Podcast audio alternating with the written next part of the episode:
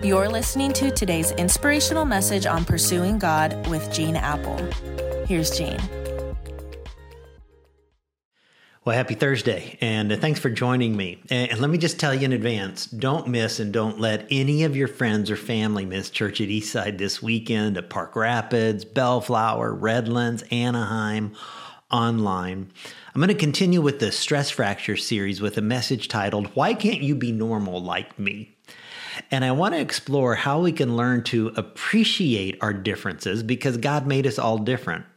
Plus, this is going to be our last weekend of holding our Anaheim services in the outdoor venue because the following weekend we'll be moving indoor and having an outdoor video venue for those who feel more comfortable there, but holding the service indoors.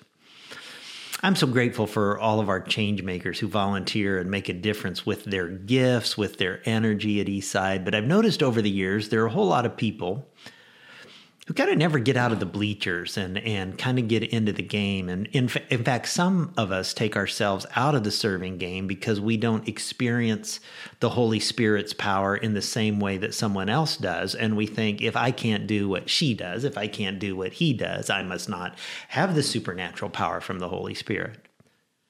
But Jesus said in Acts 1 8, you will receive power from the Holy Spirit when he comes upon you. It's for you. Mike Breaux's our teaching pastor at Eastside, and one of my best friends in ministry for many years. And Breaux's just an incredible communicator, isn't he? And in my mind, God has given Mike levels of like communication gifts that are like one in a million. And on top of that, if you didn't know this, he's also a great singer and a great worship leader. And on top of that, he's just interacts warmly and personally with people. He's an unbelievably gifted guy.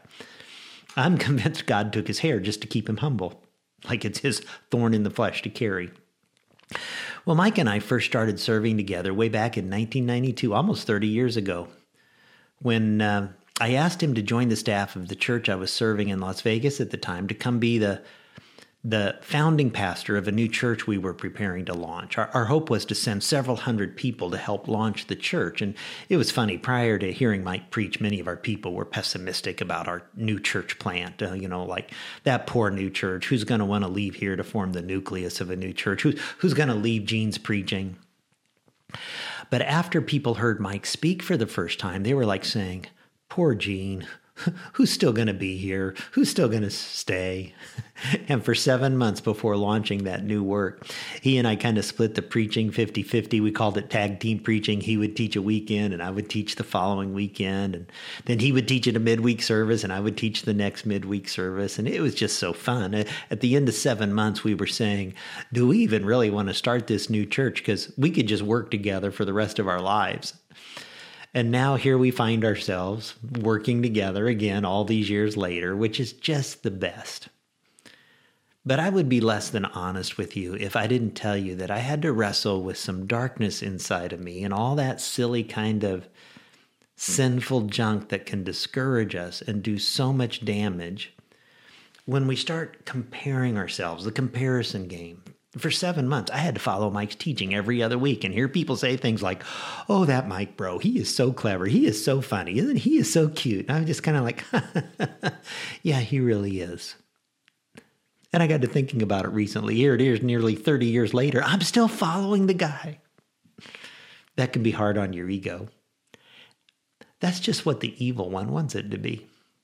Now, let me just cut to the chase on this. Some of the most discouraged Christ followers I know are those whom God has called and supernaturally energized and gifted to serve with the power of the Holy Spirit. But you do it in the shadow of some 10 talent people. Some of the most discouraged Christ followers I know serve in obscure, unknown, out of the limelight ministry settings. And, and when you're around a five or 10 talent Christ follower, a, a superstar, star, so to speak, it, it can almost be paralyzing, can't it? Because you have allowed the evil one to trick you into playing the deadly comparison game. I know how paralyzing comparison can be. And do you know what, what kept me from being kind of all destroyed by it? It's these words from the lips of Jesus himself in Acts 1 You, Eugene, you will receive power when the Holy Spirit comes on you.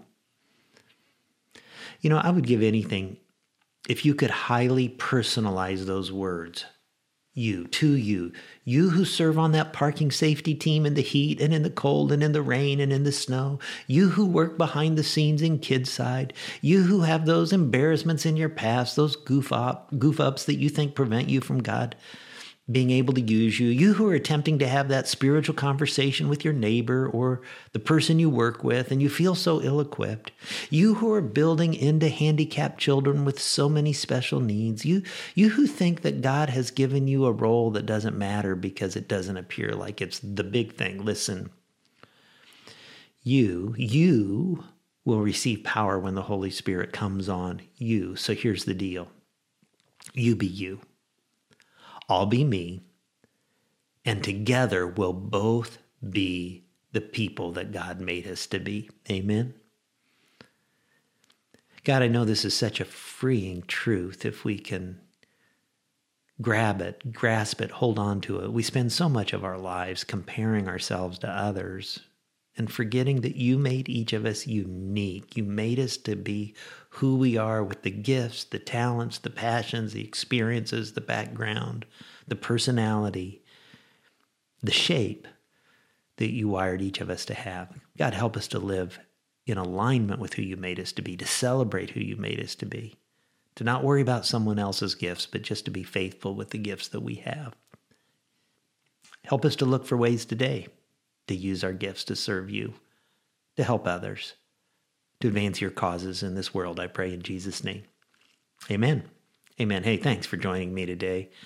Always appreciate it when you share this with others. I know it means a lot to them, it means a lot to me. See you tomorrow.